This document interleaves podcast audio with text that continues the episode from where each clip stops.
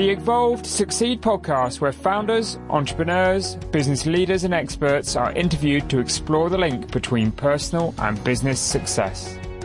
We will also investigate and establish the need for ongoing personal development, accountability, and support. The objective is to inspire you, the audience, to be better in life and in business. Welcome to this week's episode of the Evolve to Succeed podcast. With the 2020 Formula One season finally getting underway this Sunday in Austria, I thought it would be a perfect time to chat to Jurriaan Kamer, co author of the book Formula X. This book examines the ways in which a Formula One team is run and how some of the leadership and organisational structures used by Formula One teams can help you better run your business. Whether or not you're a Formula One fan, I'm sure you cannot fail to be impressed by its incredible innovation and efficiency, whether that's through the engineering, the two second pit stops, or the worldwide logistics of getting the teams from one race to another. And I also think there's plenty to learn from the way every detail is managed to perfection, all within an environment of extreme pressure and competition. So, in this podcast, Jurriaan reveals some novel ways to accelerate decision making. It makes sense to distinguish between uh, reversible and irreversible decisions. And often we treat every decision as an irreversible decision. We want to be perfect, we want to be right, we want to make sure we don't make a mistake when we make a decision, which actually slows us down.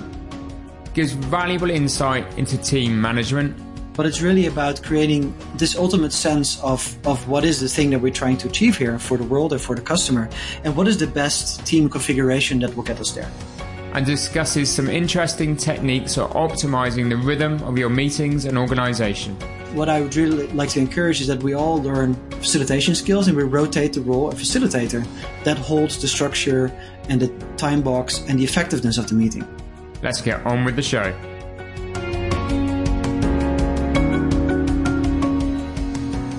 Jurriaan, thank you for joining me as a guest on this week's episode of the Evolve to Succeed podcast. Thanks for having me. As an avid Formula One fan, I've been so excited to have you on this podcast since Oliver from the Evolve team interviewed you about your book, Formula X How to Run Your Business Like a Formula One Team. So, for the benefit of the listeners that perhaps not such avid Formula One fans as you and I, what makes Formula One such a challenging environment and sport? Well, Formula One is a huge worldwide business. So it's both a business and a sport. It involves 10 teams that are going to drive uh, on 22 races uh, over the course of nine months. And in this uh, in this season, they they are trying to outpace each other. Uh, obviously on the track, trying to win the race, but also in terms of trying to uh, innovate faster than the competition. And for me, as a organizational change agent, I think that's a super interesting example because it's in some ways very similar to what we see businesses do when they're trying to compete in the open market. Yeah, it's a very dynamic and challenging environment that they work within uh, under extreme pressure, don't they? Yeah, it's extreme pressure it's it's clear to everyone that there's like hundreds of millions of viewers. So so if something goes wrong, everybody sees it, both inside and outside of your organization.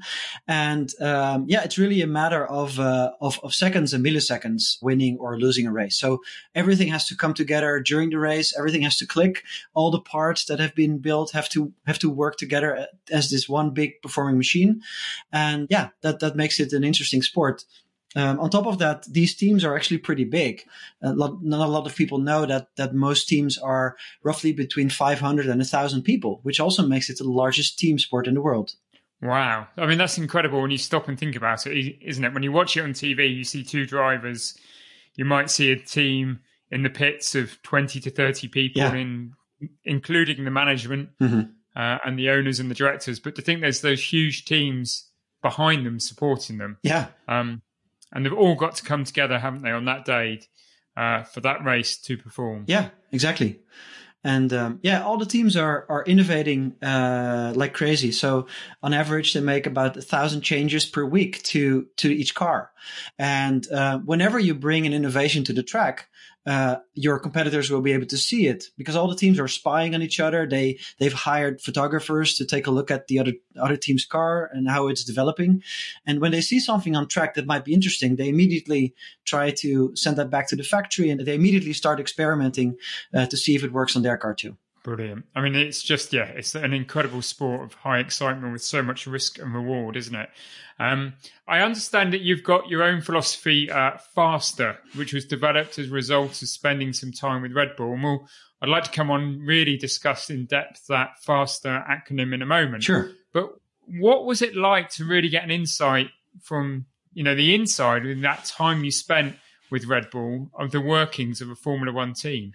Yeah, I mean, I, I was watching Formula One just as a spectator uh, every Sunday afternoon, every two weeks for for years, but but never quite looked at it from the organizational lens and the business lens.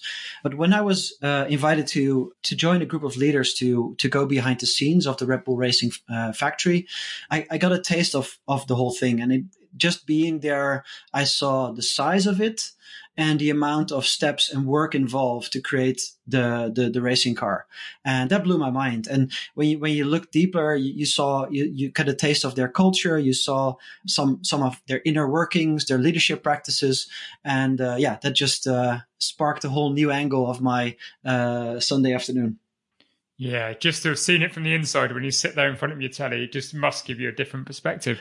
And just before we get again go on to talk about faster, It'd be interesting just to th- talk to you about Red Bull as a brand. Mm-hmm. Was when you were there, did it feel like because obviously Red Bull is this global conglomerate, you know, based around the energy drink, but supports so many businesses and and and sponsors so many different sports and mm-hmm. events.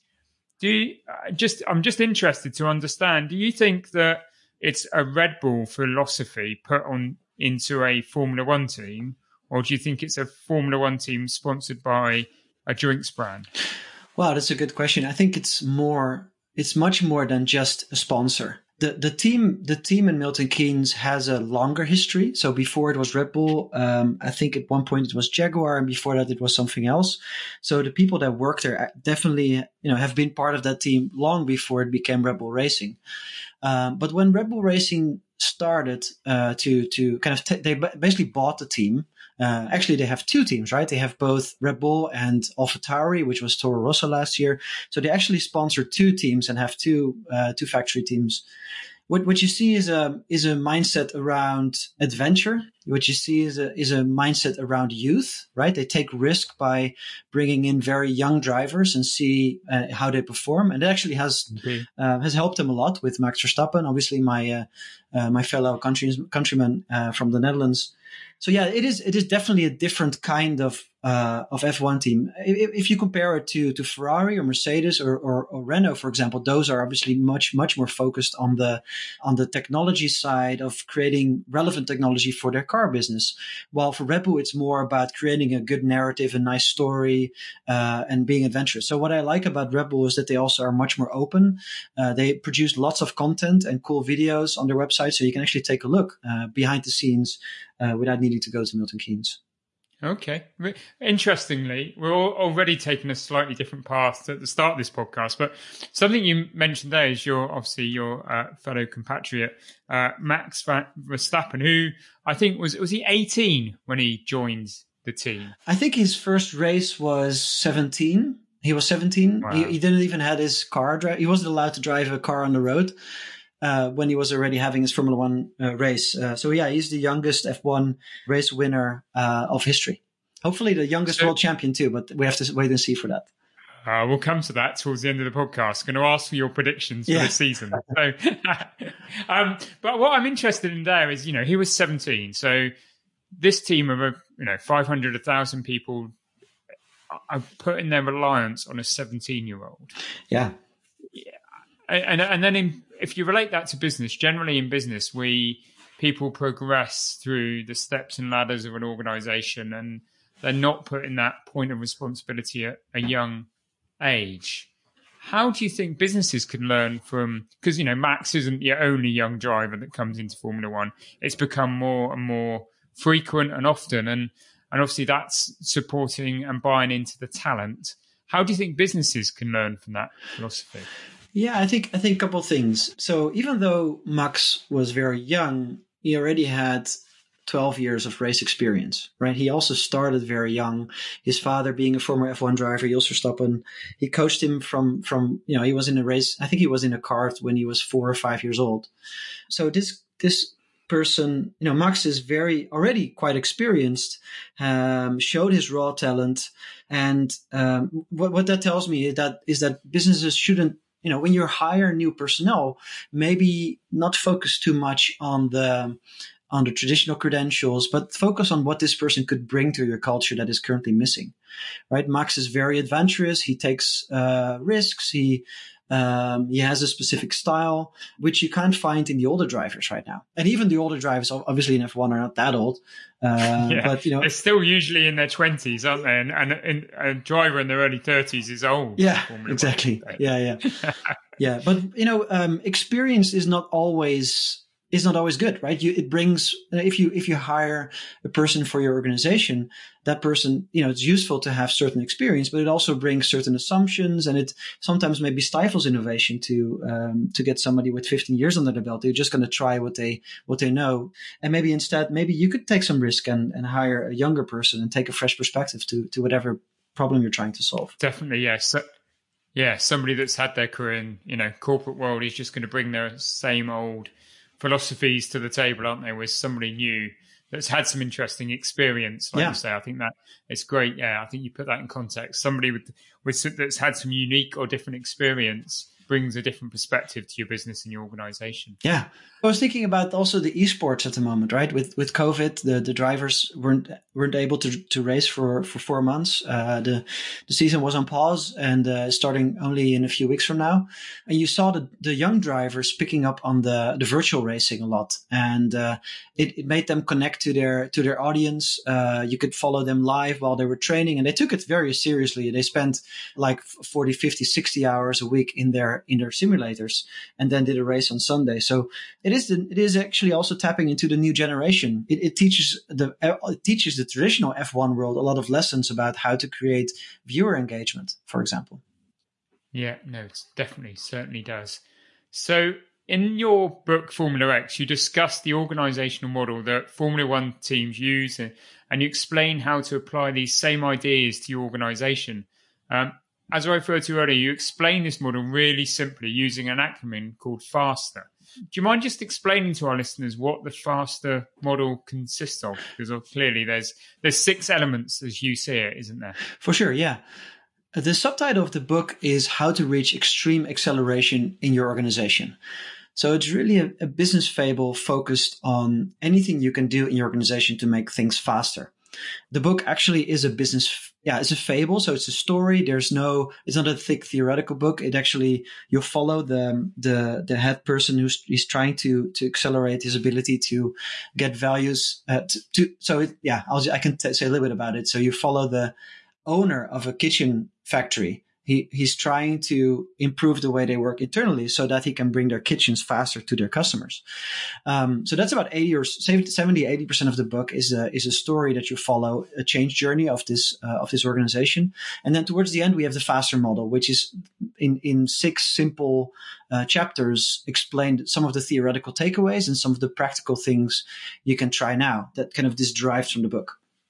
So it is an acronym. Yeah.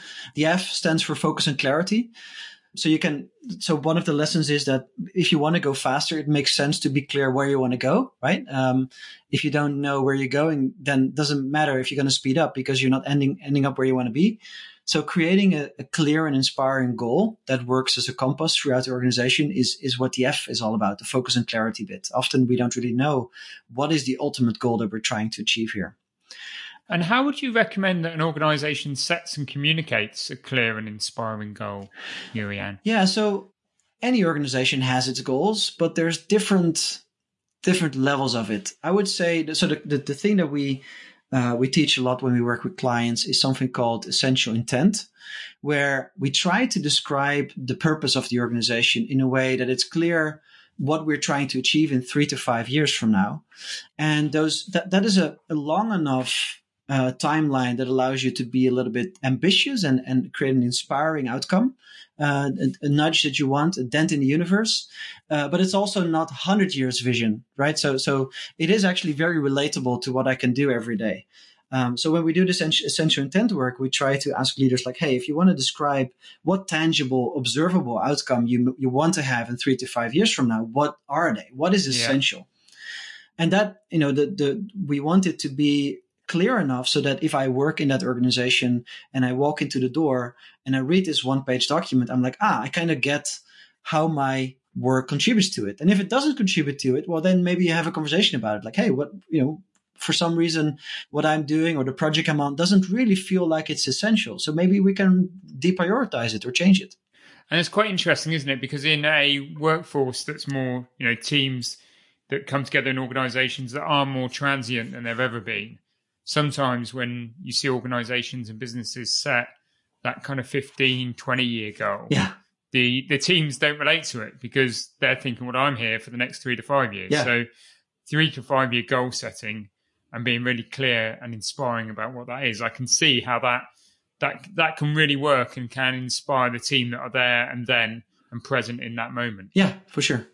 Yeah, and, and then you mm. can you can find uh, so that you can do that for the whole organization, but then it makes sense to do that also on the team of teams level or department departmental level. Like if that is the ultimate goal in the next three to five years for the whole organization, what is the contribution we as a subgroup are going to make to that, and what are our essential elements that enable that bigger uh, to unlock that bigger vision? Yeah, definitely. So we then move on to A. Yeah, so A stands for accelerate decisions. Uh, so very often when we ma- decision making is a very big bottleneck in, in, in many organizations. Uh, uh, in, in, some places it, it's hard to make a decision. It takes many meetings. It takes uh, groups to come together uh, to, to to try to make a decision. And there there are many different techniques to accelerate decision making. And one of the techniques uh, that we describe in the book is that it makes sense to distinguish between reversible and irreversible decisions. And often we treat every decision as an irreversible decision. We want to be perfect. We want to be right. We want to make sure we don't make a mistake when we make a decision, which actually slows us down. And if you, if you apply this correctly, um, you'll just try out your decisions more often because if they're reversible why don't why don't we just make more decisions and evaluate them so that actually we learn about what are the right decisions to make and and that is a philosophy that you see that it applies to Formula One teams as well. Yeah, for sure. I mean, the a lot of the decision making in F1 teams are are within split seconds, are are are leaning towards well, let's try it out. We'll know next race if it is going to improve us or set us back. So there's lots of progress uh, focus instead of perfection focus. They they don't they their speed is so fast that they they don't have time for you know to wait for three or four board meetings to make a decision. Uh, it has to go faster. And one thing that also is very helpful, and which you also see in F1 teams, is that it makes sense to to define uh, the decision rights of certain teams and roles. Um, so to be explicit and deliberate about what is it that this team or, or role can decide without needing approval from anybody else. And when decision rights are clear in an organization, things go by themselves as well because you, you reduce the amount of decisions that you need uh, alignment on with others because you know people are just making their decisions day to day and you can see this in a pit box. So if if the if a car comes back from, for example, a practice or a qualifying session, it will drive in, drive into the uh, the, the, garage. Um, people will just automatically start working on it. There's there's a, there's predefined roles and responsibilities, and people know that when the car comes in, my job is to remove the right front wheel, clear the clear clean the brakes, inspect this and this and this, and then I make an autonomous decision to replace a certain part. I don't need approval from a manager to do that uh, all, all the teams are just working from their from their respective roles and, and decision rights. And that's quite interesting, I think, for a lot of our kind of listeners on this podcast, because many are, you know, the business leaders, perhaps, you know, working within a owner managed entrepreneurial environment.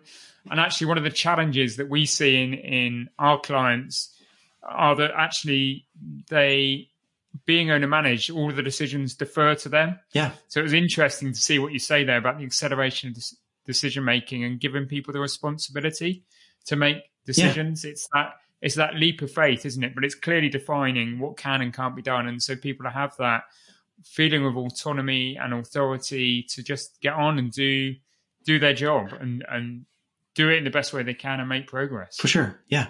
Definitely. So moving on to S. Yeah, the S is for simplify. And we, we talk a lot about reducing organizational drag. So larger organizations are are being strangled by huge amount of bureaucracy and rules and, and processes in place that were that were most likely been put in place for a very good reason at one point in time. So maybe there was uh, a mistake or maybe there was a problem. And then what's the default response when something happens that's out of order? Well, management says like, we need to make sure that this never happens again. So what happens? We put a rule in place or we put a procedure in place or maybe some kind of approval process. Uh, and now for, for the next unlimited, you know, indefinite basically for infinity, whenever something happens, we need to go through this process to prevent that one little mistake from happening. That's a really interesting philosophy and principle, but how do you actually implement simplification? Because so many businesses have so much red tape, processes, systems, and in, you know that's great. It sounds, you know, it sounds like a utopia type environment. Yeah, Jurriaan. But how do you actually simplify? So th- there's multiple ways to do it. Uh, one of the things we've done with with a with a, with a very large client is we created a, a bounty hunt for bureaucracy. So what happens is we we asked people and teams in the organization to come up with um, with processes and rules that are that are in their way that just basically slow them down the most, and asked them to uh, to come up with an alternative way to to meet the concerns of that specific process. Maybe maybe it can be safely removed. Maybe it can just be we just stop doing that specific thing and everything is still fine. Or maybe there is one or two things that this process is trying to prevent from happening that we can try to prevent from happening in an alternative way in a way that is more based on trust and autonomy and, and giving people guidance other than some kind of slow process where, where there's waiting time and lag and drag that, that goes into it. So it's really about encouraging people in the organization to come up with improvements, to come up with alternatives for certain rules that are in their best, in their way of doing their best work of their lives. Okay, brilliant. Thank you. And moving on. Next one is, is team engagement, creating a team of teams with autonomy and ownership some of the things that we've talked about are, are related, but it, it's useful to to to look at what drives intrinsic motivation in any organization. And there's been uh, lots of great authors that, that wrote about. Um, uh, for example, uh, Daniel Pink has has a good book called Drive, in which he dives into the the the science of motivation in the workplace and he discovered three ingredients that uh, that unlock intrinsic motivation in people. Uh, that is autonomy, mastery, and purpose. Purpose we already talked about, right? If I if I uh, show up in the organization and I uh, understand what it is that I'm trying to contribute and it's something I care about, then people will definitely uh, show more motivation. Uh, autonomy and mastery are, are two other factors that you can design your workplace for. Autonomy is about uh, that I'm actually able to decide to a certain extent how I'm going to do my job and how I'm going to uh, approach my work. Uh, and even better, um, maybe maybe you can make the workplace a place where people can decide for themselves what is their work and what are the projects they want to energize. And the mastery piece is really all about creating an environment where people can learn, where people can get to mastery to specific skills that they, they care about. And if you have those ingredients in place, um, you'll you'll have more energy and more motivation in the workplace. And I, yeah, I can see and understand that, Jurriaan, definitely. And I suppose that autonomy piece is about again back to goal and goal setting and being results focused as an organization, and in your management structure, focusing on results as much as about how you get there. Yeah, and it's also about enabling leadership. It's about making sure people have the space to to make decisions themselves without being told what to do or without being micromanaged. And obviously autonomy is just one aspect, right? If you you want autonomy within within a certain you want both autonomy and you want alignment, right? If you only have autonomy and all the people are just can decide whatever they want to do, but it's unclear what we're together trying to achieve, then you also not get anywhere. So it's you see certain organizations they understand they want both high autonomy and high alignment to get to uh, fast innovation and fast output.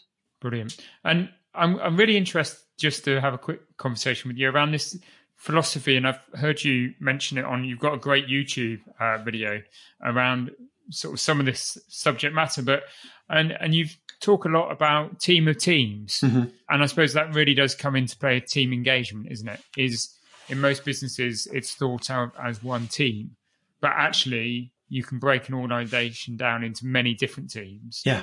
And I suppose it's about and you'll probably just you'll come back and say it's about having that clear and inspiring goal but how can you make sure that if you you know break the business down into very lots of different teams how they all remain kind of focused and aligned and how do you kind of report and ensure that alignment is there yeah there, there's there's multiple ways to do it and it really depends on the on the business problem or the specific market problem that you're trying to solve. But it, it is always useful to think of your organization in uh, uh, in a you know in the idea of that it is actually a team of teams, and it's it's about understanding uh, what all the different teams individually have to do so we can together create this good outcome. Um, and this is a scaling problem, right? So um, if you're starting small, if you're a business with 10, 15, 20 people, um, then it's still just one team. But as, as soon as you're going to hit 100 people or 150 people, you really have to start chopping up your organization into pieces.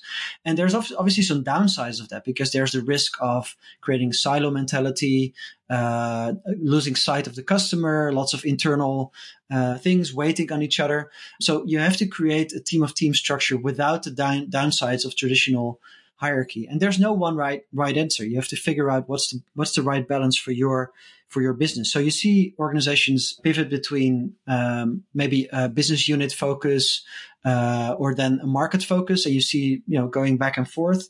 Uh, but it's really about creating. Um, this ultimate sense of of what is the thing that we're trying to achieve here for the world and for the customer, and what is the best team configuration that will get us there. Okay, brilliant. So I think we're moving on to the letter E now. Yeah. So yeah, my, my co-author is a physics teacher and uh, on the uni- professor actually the, of the University of Delft.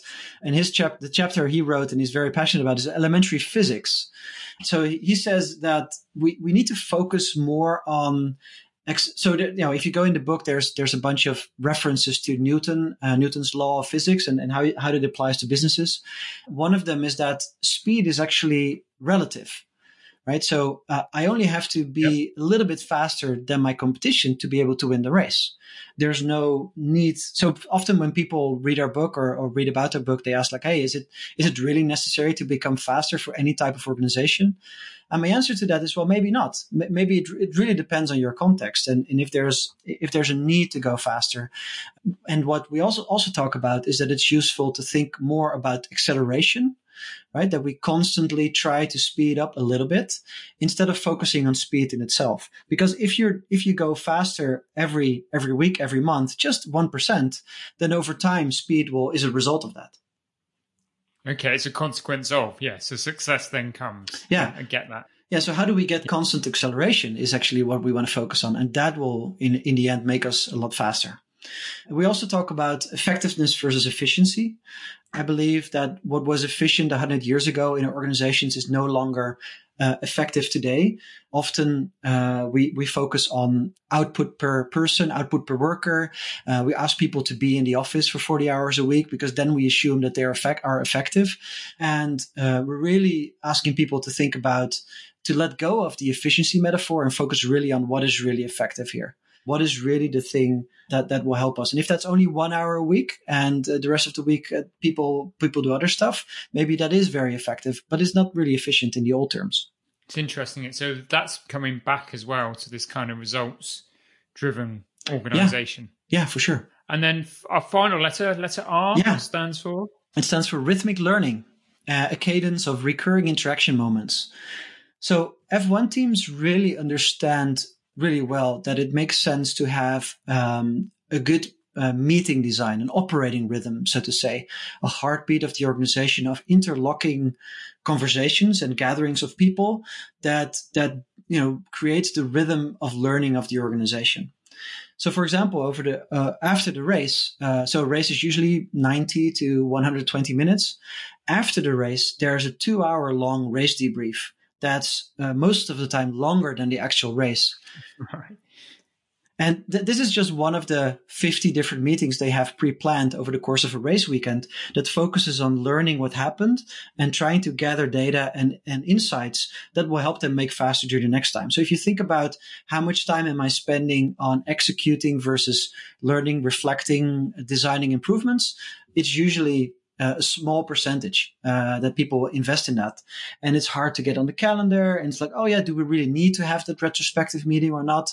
But the really high performing teams, they have uh, a rhythm.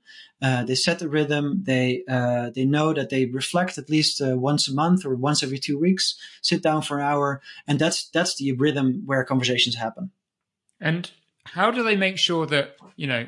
And a Formula One team, high performing, they've got this nailed. I know but taking that kind of learning back into a business environment, how can you make sure that those meetings are effective and they're not just a talking shop or management by committee, that they are effective, that does get an organization into this rhythmic learning philosophy? Yeah. Yeah. It makes uh, what is important is that every meeting has a specific purpose so what is the objective or the, the reason of existence for the specific meeting? What is the conversation or is it a decision making meeting? Is it a, um, is it a prioritization meeting? Is it, um, unblock the weekly work meeting? What, what is this type of meeting? What is it about? It's useful to have a clear purpose for each meeting and then design the meeting structure of that meeting accordingly. So if we are focused on weekly steering in our weekly action meetings, which is a meeting format that we at the Ready uh, teach a lot, uh, then one of the one of the uh, steps, recurring steps in that, is that we for five minutes together look at the at the metrics that are relevant for this week. Uh, so so all the different steps uh, are are pre planned and pre programmed. And we continuously trying to to reflect on that too. Like is our meeting rhythm still serving uh, the purpose? Another very helpful and and simple thing to do is to appoint a facilitator uh, for every meeting where uh, that not, may not necessarily be the the the owner quote unquote of the meeting or the the highest in rank often we assume that the leader is going to be running the meeting but what i would really like to encourage is that we all learn facilitation skills and we rotate the role of facilitator that holds the structure and the time box and the effectiveness of the meeting. I love that idea. Yeah, that's what I'm going to take away with me. Definitely, I love that idea of having a facilitator that's different for that old adage and philosophy of having a chair of the meeting yeah. that usually is the most senior person in the room. Yeah, but create a facilitator that keeps the rhythm of that meeting in place and keeps it to time and and just make sure that it happens. And it would be a great skill set from more of the people in our organization uh, to learn and, and to be able to do that. Yeah, and imagine Brilliant. imagine you're the leader or the you know you're the leader of a team or or, or the, the owner of a business. How nice it is to not be able to worry about being the chair. You can just participate yeah. as an equal participant, give your input, give your uh, uh, thoughts, while somebody else worries about, hey, are we still following the agenda? Are we still on time?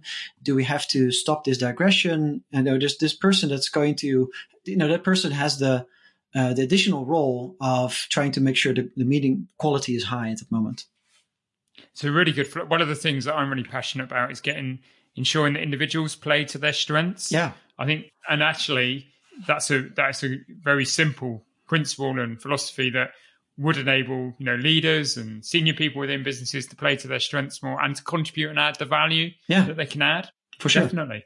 Just thinking about Formula One again, and and coming back round to that kind of subject of you know the challenges within Formula One. Um, when you think about it, a Formula One team, wherever they are on the grid, you know, they're high performing teams, and they do everything they can to get peak performance out of their team members on a really consistent basis. And the top teams like Ferrari, Red Bull, Mercedes do that week in, week out in an environment that's full of stress. Mm-hmm. And actually, when the team members are usually away from home for a great part of the year, how do you think Formula One really does get that peak performance out of its individuals and team members?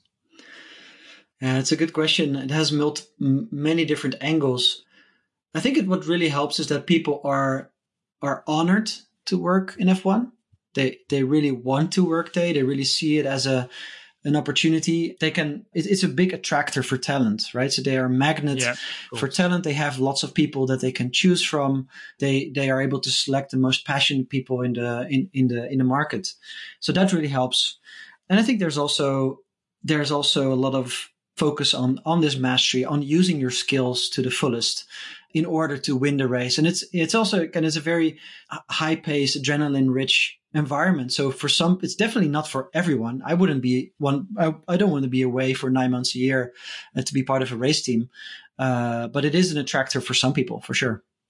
Yeah, I suppose it, you're right. It comes down to it is the pinnacle of you know for a lot of them in their careers and what they do. It's the pinnacle to work for a Formula One team, isn't it? There is that brand there. There is that pride to work for an organisation like that, and therefore they they are the the committed individuals that will do whatever it takes Yeah. for their team and their yeah to succeed. I'm also interested just to touch on communication because Mhm. within Formula One, it, you know, there is a diverse demographic of people. There is a diverse geographical location to where they reside. You know, the, the team base, you know, maybe, you know, is in near Silverstone, but Mhm. they're racing in Singapore over a weekend. How do you think Formula One teams succeed in getting that communication right and consistent across their team and organization? Yeah, it goes back to the rhythmic learning uh, lesson. I think it's it's they they have really figured out what is a rhythm of meetings and a way of holding meetings that makes sure everybody is is involved and informed. So first first just to highlight maybe it's useful to understand that actually during the race uh, they have a team of 40 to 50 people sitting in the uh, race uh, factory in Milton Keynes, uh, and other F1 teams have this too. They're connected through headphones, looking at all the data. So, so they actually involve part of their uh, factory in the actual race. Um, so it's like an extended virtual team. And this team is also, when they're doing the race debrief, this team is also connected through headphones to listen to the drivers. To uh, so yeah, they they are already overlapping their physical location between the race uh, location and the factory location. But then on top of that, if you want to involve the other thousand or or fifteen hundred people that are involved in building your uh, building your car, they have a Monday morning all hands debrief. So every Monday morning, uh, the team principal, when possible, flies back to the factory and addresses the whole team and uh, creates this atmosphere of ask us everything. And this is an important moment to, to create speed and agility because now if, if they if they do a debrief and they explain everything that happened over the weekend, all the different challenges they faced, uh, the new things they've discovered about the car, maybe some some specific challenges for the upcoming circuit that they need to tackle. This the team principal explains it all, and every individual team or individual person there now fully understands the context in which in which they're trying to work. For so for the next two weeks, you don't need to plan a meeting to figure out what I need to do or to ask for a decision or to to align something. You already know what is the right thing to do, and everybody has the same context. So these autonomous teams now are now fully embedded and fully uh, living the the organizational or the business context of of the team, and uh, yeah, they can just go go and fix stuff. And I suppose this may may or may not be right, but I suppose that they also sort of nurture this no blame culture, don't they? So that people will ask everything and people will be open in their communication. Yeah, yeah, it's true. And the, the no blame culture, if you look at some of the literature of the leadership in F1, uh, is, is actually a huge thing. In any in any group of people, when it grows above 100 or 150 people, uh, people start naturally start to th- think in us versus them because uh, humans aren't able to to have personal relationship with over 150 people. This is Dunbar's number, um, so it's only in human nature to start blaming the other group or to you know, kind of to gossip about them. And it's really the the job of the leaders in this organization to try to create this one team mindset where there's low blame involved. Uh, and only if you have a no blame culture, people were are willing and not scared to to push to the limits, which is exactly exactly what you need in order to speed up in F1. Yeah, definitely. And I know you know one of your passions is around communication. Of and again in that YouTube video, you talk about um, Google's communication methodology and a, a, principle that they use of the TGIF Mm-hmm. uh, uh, communication. Can you just explain that to our listeners, please? Yeah, TGIF stands for Thank God It's Friday. It's their fun way to to name their their weekly uh, Friday all hands meeting. I know recently they've been making a couple of changes to it, but for a long time, the idea was that um, you know even though Google is a is an organization with hundreds of thousands of people these days spread all across the globe, there's this one meeting that everybody is you know able and willing to attend in which the leaders on stage answer the most relevant questions that the whole workforce has. So they have a system where people can you know put in a question and they can use voting to determine the most relevant question for this week. And that's going to be the agenda for the session. So leadership takes questions from the audience uh, through this visual through this tool and um, just uh, talks freely about what's happening in the business and what, what are some of the things they want people to focus on. And we saw this practice in other organizations too. So I've researched quite a bit uh, how Spotify, for example, grew over the years. Yeah, their founder and CEO also every two weeks uh, sits on stage and talks with people openly about what's going on. It's very, it's a very brave and um, collaborative way of working, isn't it? It's brave. It's also humble and um, the leaders who did this right, they also uh, show some vulnerability uh, because very often they'll get questions that they don't really know the answer to. And instead of then trying to give a, you know, give a, a fake answer, instead uh, they just say, sit there and say, well, I don't know. I don't know the answer. Maybe if somebody knows, let, please tell me. And if we, if it's important for us, let's find out. Um, so it's really a way for leaders to, to model the behavior they want to see in their colleagues too. Brilliant. I, am just speaking to you uh, today, and as part of this podcast, I looking at your faster model. I know that you're very opinionated. That that old-fashioned command and control management style is such an outdated kind of model now. So, how should an established organization, you know, listening to this podcast, listening to some of the principles that you've really clearly outlined for us, Jurriaan. So thank you for that. What are the first steps they should undertake to develop and evolve a new, better way of working? Yeah. So if you want to improve your way of working, what I really believe in is something called participatory change. Uh, the concept of uh, enabling your workforce to actually come up with ideas of how the organization can be improved when we work with clients, we often hold the space where leaders and teams come together and talk about the question, what is holding you back from doing the best work of your lives?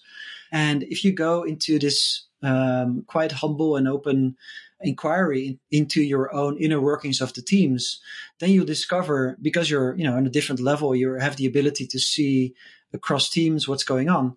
And you discover and uh, can unlock certain things that that might not get unlocked if you don't talk to your own people. I mean with with traditional change management the idea is to to to you know come together um, with a group of people behind closed doors sometimes with a consultant and describe what is what should the new organization be. Then you do some sessions and roll it out of organization. Well, instead of doing that, I, I would like to turn the pyramid upside down and let people that are actually doing the work uh, come up with ideas of what can be better. Brilliant. Great first step. Hopefully, some of our listeners will, will implement that and start to make change happen.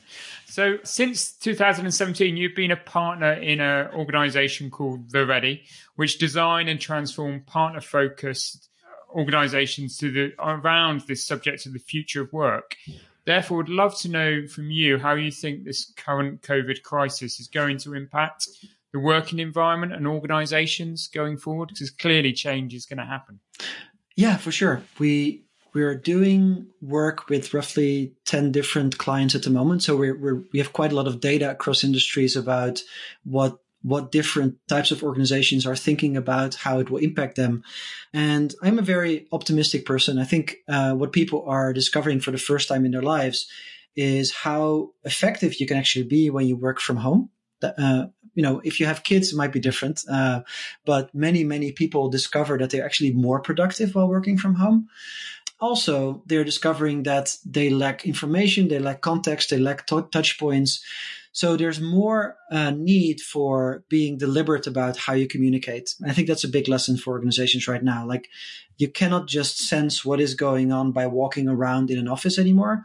It is really useful to to spend more time on to formalize uh, your communication, to formalize the way you do meetings, to be specific about when certain things are going to be decided, so that actually in between those moments, you, you free up space for people to just do work and get, get stuff done. I think that is what people are already sensing that when you, when you're left alone and you don't have meetings and you have a clear objective, you can really uh, make a lot of progress so that's one thing. I think it is also a really good opportunity to to start organizing from a place of trust, since people are, you know, you cannot really look look over people's shoulders at the moment. So why not just go a little bit further with trusting them and letting them define their own work times, letting them define their own objectives, uh, and using transparency to create a healthy system instead of uh, control. Yeah, your faster model really comes into play in so many different ways, doesn't yeah. it, Jurriaan? I think so. Definitely. Yeah. So let's end with a couple of Formula One questions. I think I've got the answer to the first. Um, I was going to ask you who your favourite current Formula One driver is and why. Yeah, so Max Verstappen. Uh, it had to be. it has to be uh, the only ever Dutch race race winner. He's creating a huge amount of um, following in the Netherlands. The Dutch Army were called. Yeah. Unfortunately, Zandvoort race couldn't go on this year, but I definitely have tickets for the next three years already. So Brilliant. that's going to be a crazy fun race for sure. So yeah, and hopefully, I mean, he's starting. The season starts in Austria, uh, which which he won uh, the last two years. So who knows? Yeah. So yeah, that's it. The season does start. Well next weekend on the 3rd to 5th of July at the Red Bull Ring. So mm-hmm. there you go. Uh, and it's a great place for Max. So obviously in Austria. What are your predictions there for, for this season ahead? Oh, that's such a difficult question. I, you know, again, my, my optimist, my naive optimist says, uh, this is a really good opportunity for, for Max to win the title. Why? Because the rules haven't really changed that much, and Red Bull has always been known for uh, really good uh, continuous improvement on their on their on their on their cars. So while some teams might be really focused on getting it right for the next big huge rule change in 2021, Red Bull might be the might be the team that's really focused on trying to grab the title. But at the same time, Lewis Hamilton is, you know, obviously the most talented uh, racing driver also in history, and he's he's chasing uh, uh, the world the world title for the seventh time, which would be a uh, record beating Schumacher. So he's very eager to win this year too. So and he has a great a great car. Um, I don't know. We have to wait it's and see. It's going to be an interesting season. For sure. I can't can't wait for the season to finally get underway. It's going to be great. Same here. It's going to be awesome. So, Jurriaan, it's been great to talk with you today. Um, if our listeners do want to learn more about you, how can they do that? How can they connect with you? Yeah, so uh, first name, and last name together is on all social media platforms, jurriaankamer.com or on Twitter or LinkedIn. And if you're more, if you're interested in the book, uh, you can uh, type in Formula X uh, in your favorite bookstore, uh, including Amazon and other places, uh, or you can go to www.formula-x.co. Brilliant, Jurriaan. Thank you for being a guest on this week's Evolve to Succeed podcast. You're very welcome.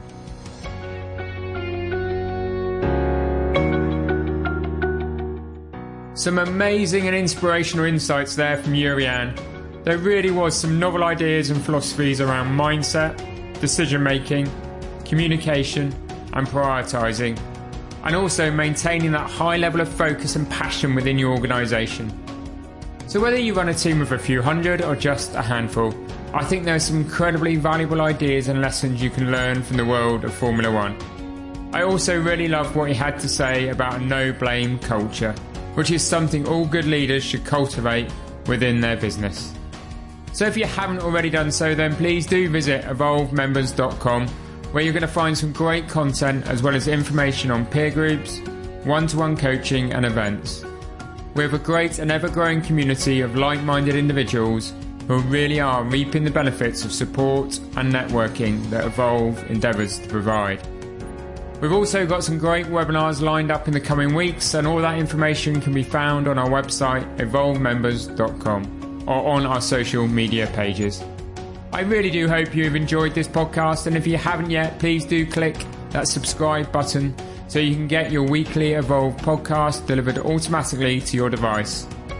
We're constantly striving to bring you guests who provide new insights and value to you, whether it's to do with your work life or your personal well-being.